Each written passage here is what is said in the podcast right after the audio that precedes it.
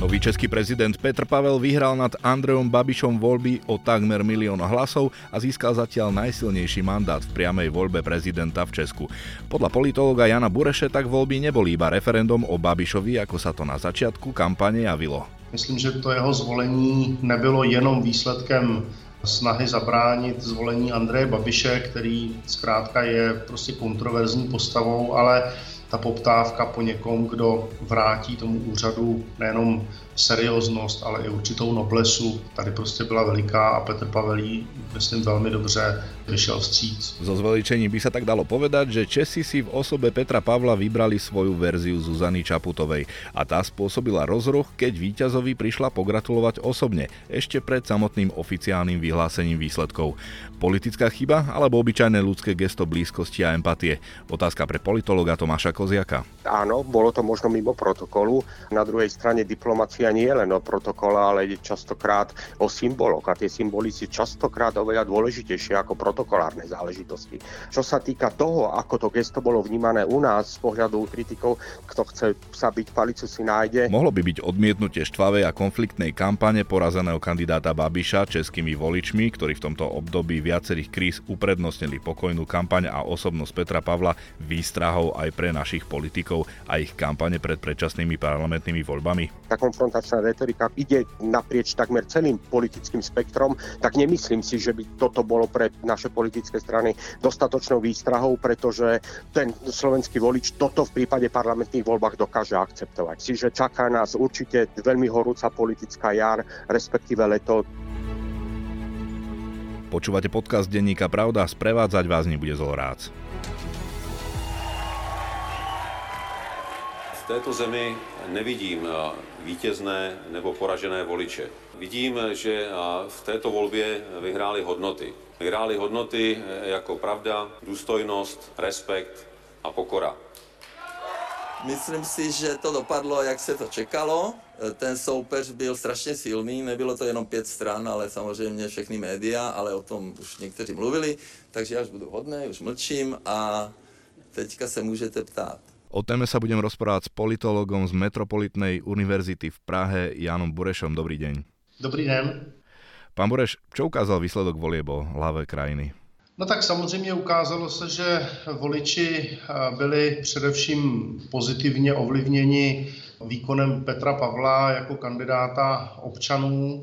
Myslím, že to jeho zvolení nebylo jenom výsledkem snahy zabránit zvolení Andreje Babiše, který zkrátka je prostě kontroverzní postavou, ale že to zároveň byla vlastně pozitivní volba ve prospěch kandidáta, který zaujal veřejnost, který ukázal během té kampaně, že se velmi rychle umí učit, že vlastně mluví velmi korektně, zajímavě, že dokáže být i vtipný, že je schopen se orientovat v všech základních otázkách, které se týkají politiky, že působí konsenzuálně, nikoliv konfliktně. Já bych také chtěl poděkovat i těm, kteří mě nevolili, ale přišli k volbám. Protože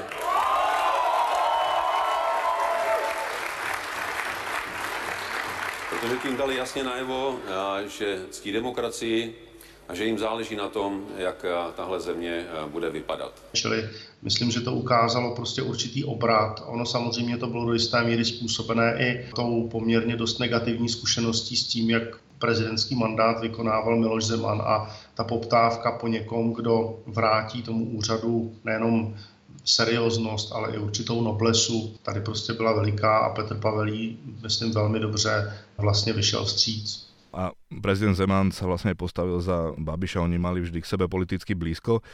Pavel bol už pred prvým kolom volieb favoritom, vyhral ho vtedy však tesne, aj keď teda matematicky s podporou voličov ostatných kandidátov, ktorí sa priklonili k Pavlovi, sa jeho šanca zvýšila.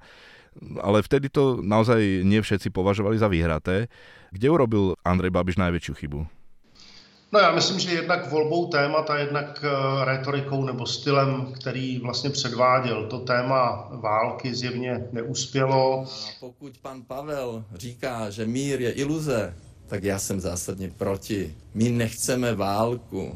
My chceme mír a Evropa. Kdyby se býval soustředil více pouze na ekonomické a sociální problémy, myslím, že by byl schopen lépe zaujmout, protože obecně voliče příliš nezajímá zahraniční politika, vždycky dávají přednost spíše situaci domácí, vnitřní, ať už ekonomické nebo, nebo politické. A Andrej Babiš tím, že vlastně na začátku té předvolební kampaně do druhého kola cíleně zacílil primárně na ten problém války, velmi eskaloval tu, tu debatu, vlastně přehnal to obvinění Petra Pavla, že to je nějaký válečník a sám sebe pasoval do role mírotvorce. Myslím, že nebyla ani důvěryhodná vlastně ta jeho představa o uspořádání míru mezi Ruskem a Ukrajinou a samozřejmě ta agresivní rétorika obvinující naprosto jako nesmyslně Petra Pavla z, nějaké, z nějakých válečných úmyslů, tak to myslím, že byl jeden z důvodů, který výrazně přispěl k jeho prohře. Potom to byla ale i obecně zkušenost voličů s panem Babišem za těch deset let, co je v politice. Myslím, že voliči ukázali, že si prostě představují funkci prezidenta úplně jinak, že to má být podle nich člověk spíše konsenzuální, nikoliv tak bojovný, jako je kandidát, který bojuje například o místo premiéra. A když se k tomu přidala ještě ta silně negativní kampaň, tak to nakonec způsobilo, že si velká část voličů, a to možná i těch, kteří jinak třeba volí ano, prostě řekli, že zrovna Andrej Babiš s touto svojí povahou a s tímto stylem politiky je přesně ten člověk, který se na ten hrad nehodí a díky tomu prohrál. Áno, viacerí v tých gratuláciách zdôrazňovali, že vyhrala slušnosť a pokora a ten pokoj Petra Pavla a zdá sa, že to teda Česi ocenili práve túto stránku a porovnávali to viacerí s tým, že vlastne Babiš napodobnil Viktora Orbána, jeho model strašenia vojnou a tam to zabralo. Je rozdiel medzi, medzi českým a maďarským národom alebo v čom bol rozdiel? No těch rozdílů je tady víc. U Viktora Orbána to zabírá především v parlamentních volbách. Prezidentské volby jsou jiný typ. Možná, že kdyby Viktor Orbán kandidoval na prezidenta Maďarské republiky v přímé volbě, jakože tam je volba nepřímá, že by třeba také neuspěl, nevím. Každopádně byly to volby parlamentní v Maďarsku, kdežto u nás tedy prezidentské. Navíc myslím, že Maďarsko je v trošku jiné situaci, že tam je ekonomicky a sociálně ta situace mnohem horší než v České republice. Životní úroveň je o poznání horší u Maďarů než u nás, takže i proto možná tam je větší teda míra nějaké nespokojenosti a potom přilnavosti teda k těm radikálním rétorům, jako je Viktor Orbán. Ale já myslím, že Andrej Babiš možná ani nenapodobil primárně Viktora Orbána. Já si myslím, že on se spíš snažil napodobit ty dvě kampaně Miloše Zemana z období před pěti a před deseti lety. Tam byla vidět celá řada shodných rysů, včetně jednak té sociálně-ekonomické tématiky, včetně toho, že se sám sebe postavil do role bojovníka proti vládě, to znamená opozičního vůdce proti vládě, včetně těch slibů, že vládu sesadí, včetně vytažení nějakých jaksi velmi radikálních témat. Miloš Zeman vytáhl Benešovi dekrety proti Karlu Schwarzenbergovi, tady zase Andrej Babiš válku proti Petru Pavlovi. Čili já myslím, že tam byla spíše celá řada shodných rysů s tou kampaní Miloše Zemana a myslím, že ten jeho tým, tedy tým Andreje Babiše, se vlastně i programově inspiroval těmi kampaněmi Miloše Zemana. Akorát, že ta situace je prostě v české společnosti po těch pěti, respektive deseti letech jiná. Voliči jsou do takové míry vlastně znechuceni tím, jak Miloš Zeman ten prezidentský úřad zastával, že právě poznali v Andreji Babišovi tohoto druhého Miloše Zemana a o to víc to odmítli. Vím, že politika je džungle, nikoli park. Ale dalo by se také, když teď máme v čele státu vojáka, říci, že politika je minové pole. Já jsem ten, kdo prošel po dobu třicet dva let nezraněn minovým polem. Takže pocit úlevy, že mě ta mina neutrhla nohu nebo něco horšího, je tak silný, že já odcházím v klidu, míru a šťastně. Ako si teda aj vysvetľujete, keď hovoríte, že Babiš mal byť takým protipolom vlády, ak je teraz kríza a vláda stráca popularitu, tak že Petr Pavel, ktorý síce nebol vládnym zástupcom, zástupcom koalície, ale predsa sa nevyhraňoval tak ako Babiš, tak Pavel vyhral aj v tých menších mestách a regiónoch a aj u tej nízkopríjmovo zarábajúcej populácii. Já myslím, že tam na prvním místě sehrálo velkou roli charisma Petra Pavla, jako člověka opravdu impozantního, charismatického. Vlastně po dlouhé době je to úplně jiná tvář, než v té politice dosud vidíme u nás. Není to takový radikál nebo dokonce extremista. Je to člověk, který mluví velice slušně. Už vlastně o stavu té české politiky svědčí to, že nám de facto stačilo, aby se objevil kandidát, který prostě mluví slušně, nikoho neuráží, nikoho nenapadá. Už to je vlastně v té české současnosti vnímáno jako velký pokrok, bohužel. Čili to je jedna věc, to charisma. Druhá věc podle mě je právě to, že Andrej Babiš nevyhrál nakonec ani v těch menších městech nebo obcích právě proto, že i tam a zejména na těch vesnicích velká většina voličů má o prezidentské funkci právě takovou tu klasickou konzervativní představu, že to má být ten filozof na trůně nebo prostě člověk, který, který spojuje společnost, který ji nerozděluje, který není takovým tím denním bojovníkem v té politice, ale který té společnosti představuje i určité hodnoty, ať už to byl Tomáš Masaryk nebo v té nedávné době Václav Havel. A myslím, že vlastně i tito voliči, paradoxně přesto, že to třeba jinak jsou voliči hnutí ANO v těch denních bojích, které se jako odehrávají v poslanecké sněmovně a potom teda ve sněmovních volbách, tak ale i ti si uvědomili nebo došli k závěru, že na funkci prezidenta republiky chtějí někoho jiného, než je právě ta radikálně položená postava, která tu kampaň skutečně vede naprosto bez ohledu na jakékoliv nějaké etické hranice a to myslím, že prostě nakonec vedlo k tomu rozhodnutí Andreje Babiše nevolit. O tej rozdelenosti spoločnosti sa hovorí veľa aj na Slovensku a tu sa zdá u vás, že tá spoločnosť nie je až tak rozdelená, ako ste si aj vy sami mysleli, tí, čo sa tým zaoberajú, či? No, asi to tak je. Sociologové na to upozorňují, že ta společnost se skutečně vždycky velmi silně rozdělí právě hlavně v okamžicích těch voleb, kdy média prostě ukáží ty mapy venkov versus velká města a tak podobně, pohraničí versus vnitrozemí, tam vždycky to rozdělení je vidět. Ale ono právě i ty volby prezidentské v poslední chvíli ukázaly v tom druhém kole, že to rozdělení úplně neplatí, že i v těch krajích, kde se obecně předpokládalo, že Petr Pavel nemůže uspět, jako byly třeba některé okresy Ústeckého kraje nebo Karlovarska, tak i tam vlastně nakonec v některých těch okresech uspěl. Čili do jisté míry, že to ukazuje, že ta společnost se mění, že není úplně statická. Nepochybně to rozdělení tady je, ale to jsou rozdělení, která v té společnosti budou existovat vždycky, nízkopříjmový, vysokopříjmový, rozdíl mezi vysokoškoláky a lidmi se základním nebo středním vzděláním a tak podobně. Ale přeci jenom se ukazuje, že se ta společnost mění minimálně třeba v tom, že přišla velká většina prvovoličů, těch mladých voličů, kteří zkrátka dříve zůstávali doma a způsobovali částečně i prohru těch liberálních kandidátů nebo stran, takže teď se ukázalo, že se zmobilizovali a že skutečně si vyhodnotili tu situaci tak, že za každou cenu musí přijít a odložit svoji zábavu nebo hory prostě na jiný den.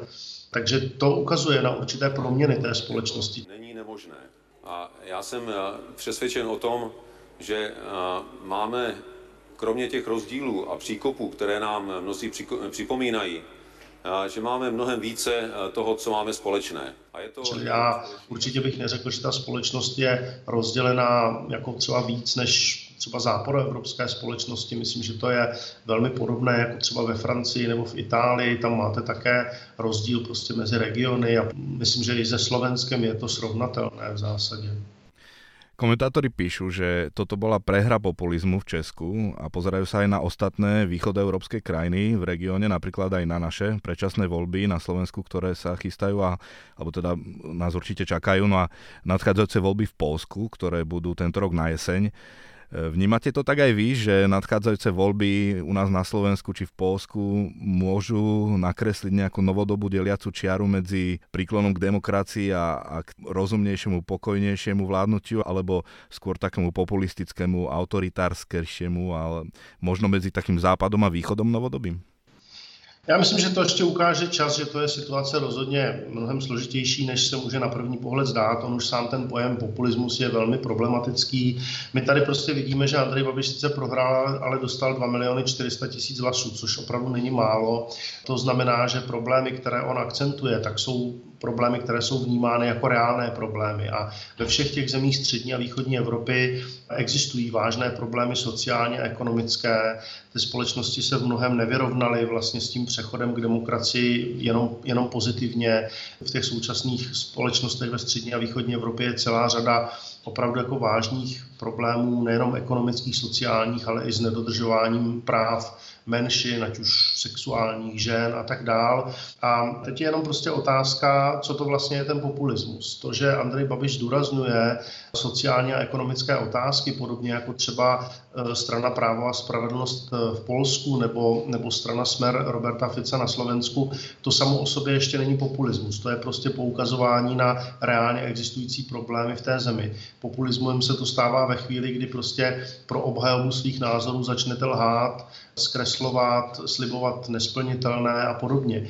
To je problém těch politiků, kteří jinak vlastně akcentují problémy, které tu společnost skutečně trápí. Proto taky ta podpora třeba Kačinských v Polsku byla a je vysoká, proto je i v současné době vysoká podpora Smeru a, a i pana Pellegriniho na Slovensku, protože zkrátka sociálně ekonomické problémy ve všech těch zemích střední Evropy jsou velké.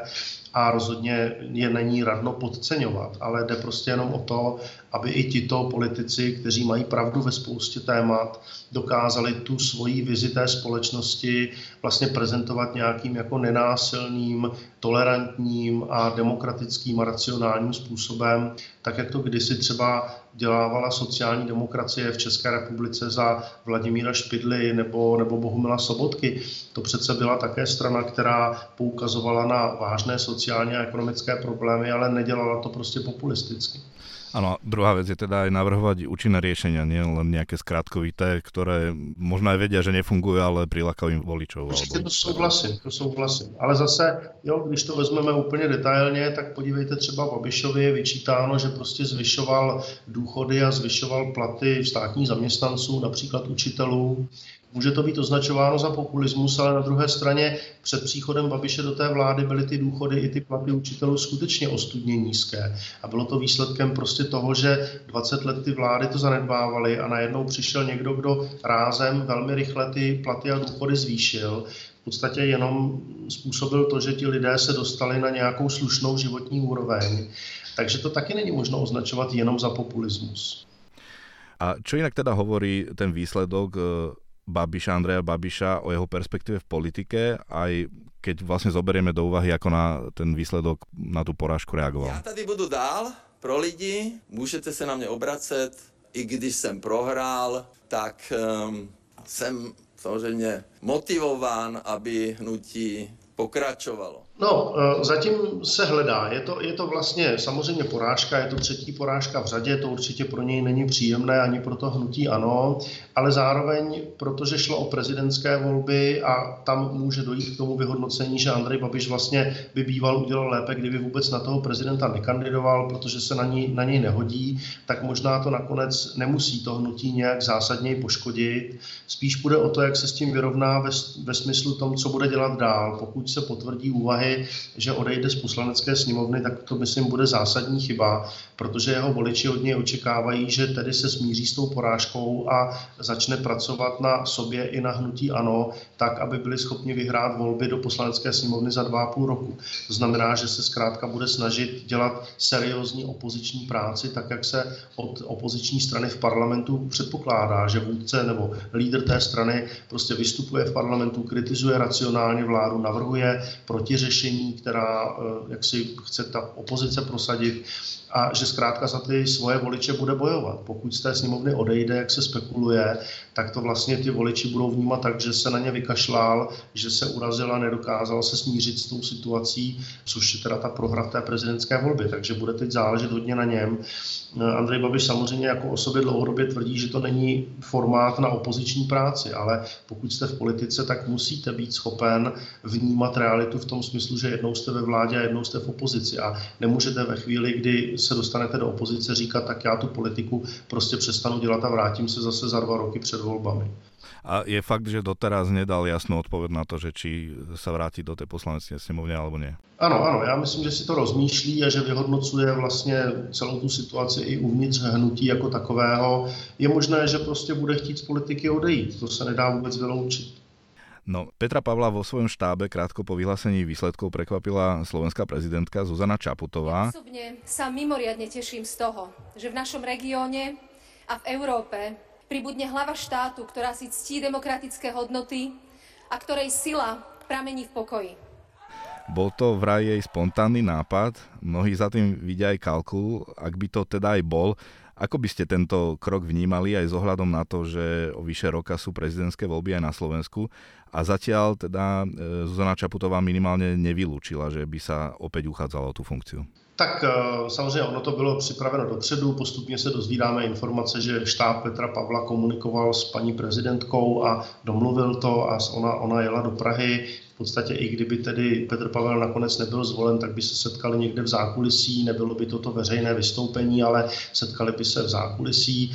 Tím, že Petr Pavel vyhrál, tak samozřejmě to mělo velmi pěkný efekt, že zkrátka všichni byli překvapeni, že najednou je na místě prezidentka Slovenské republiky, která je mimo jiné teda v České republice také velmi populární, takže to velmi jako pozitivně posunulo ještě tu už tak pozitivní atmosféru v tom volebním štábu Petra Pavla.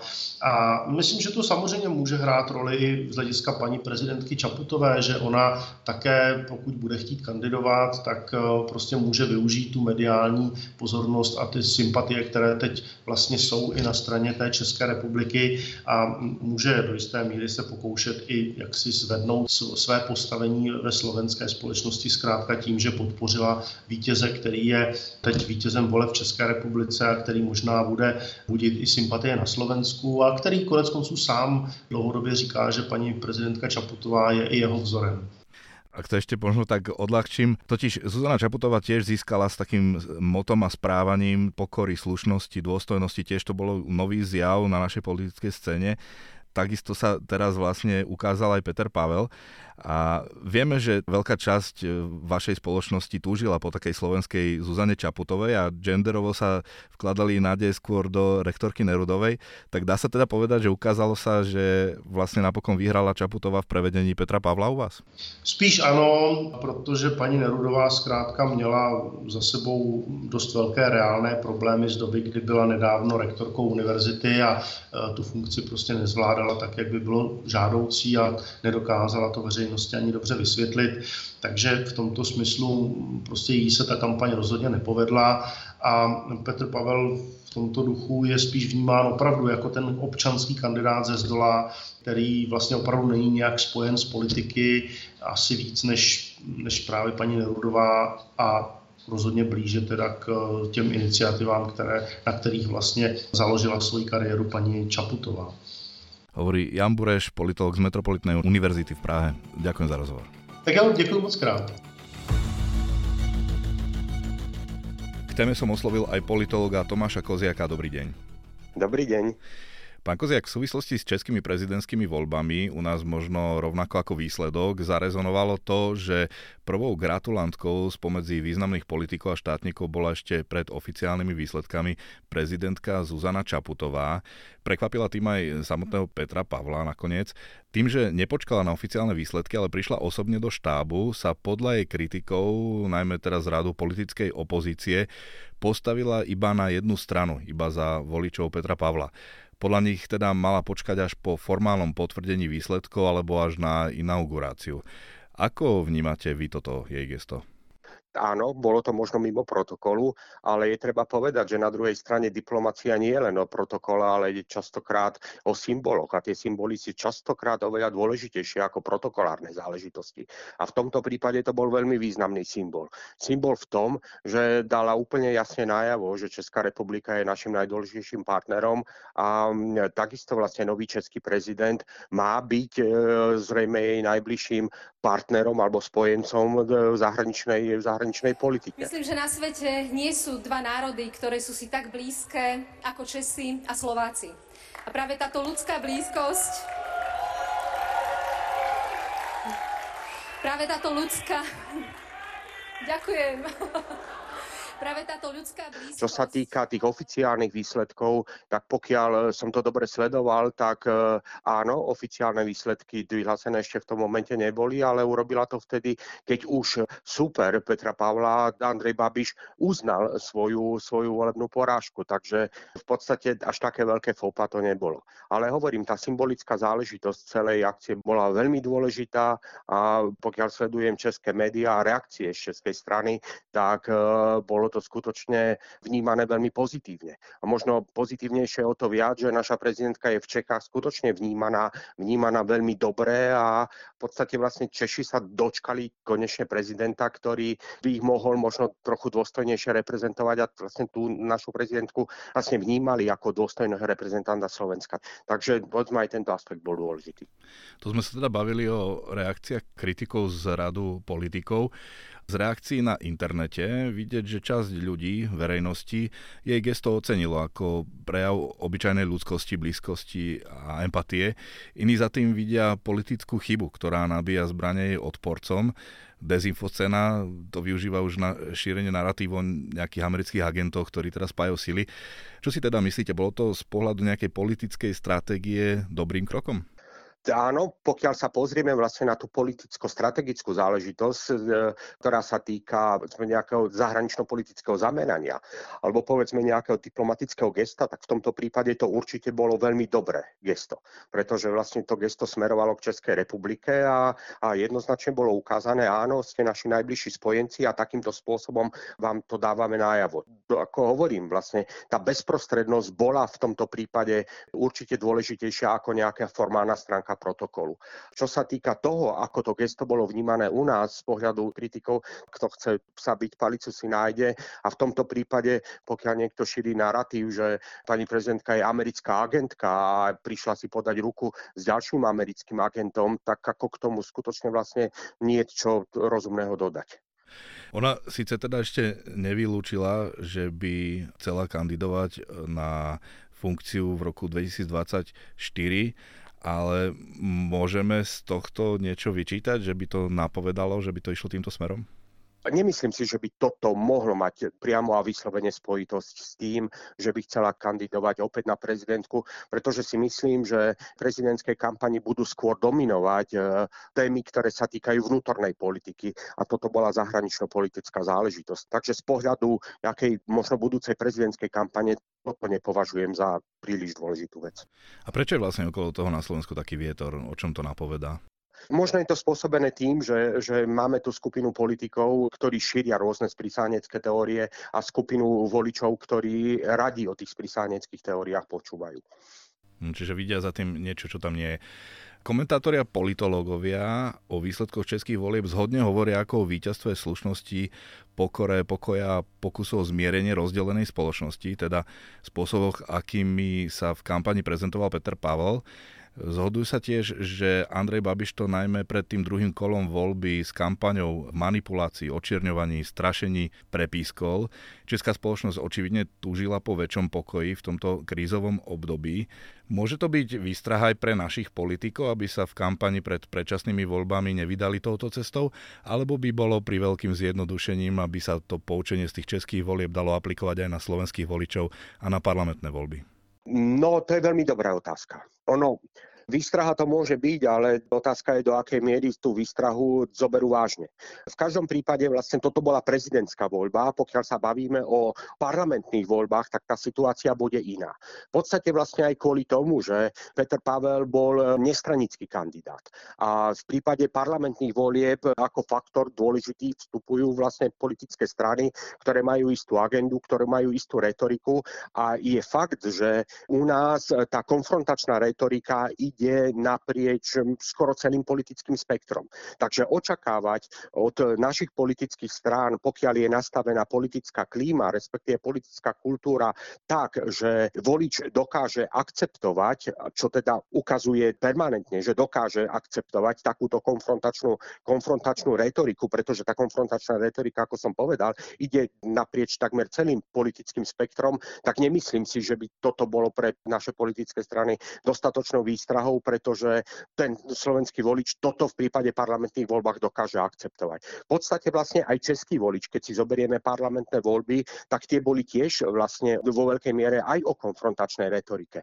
Rozdiel medzi prezidentskými a parlamentnými voľbami tu je a bol aj, bol aj v Českej republike. Takže nemyslím si, že nás čaká predvolebná kampaň, ktorá by bola menej konfrontačná. Skôr naopak, myslím si, že tie vyhrotené emócie, ktoré v slovenskej politike teraz sú, ktoré majú mnohé dôvody, budú ešte vyhrotenejšie a čaká nás určite veľmi horúca politická jar, respektíve leto. To bude závisieť od toho, kedy tie predčasné voľby budú. Hovorí Tomáš Koziak, politológ z Vysokej školy medzinárodného podnikania v Prešove. Ďakujem za rozhovor. Ďakujem aj ja veľmi pekne.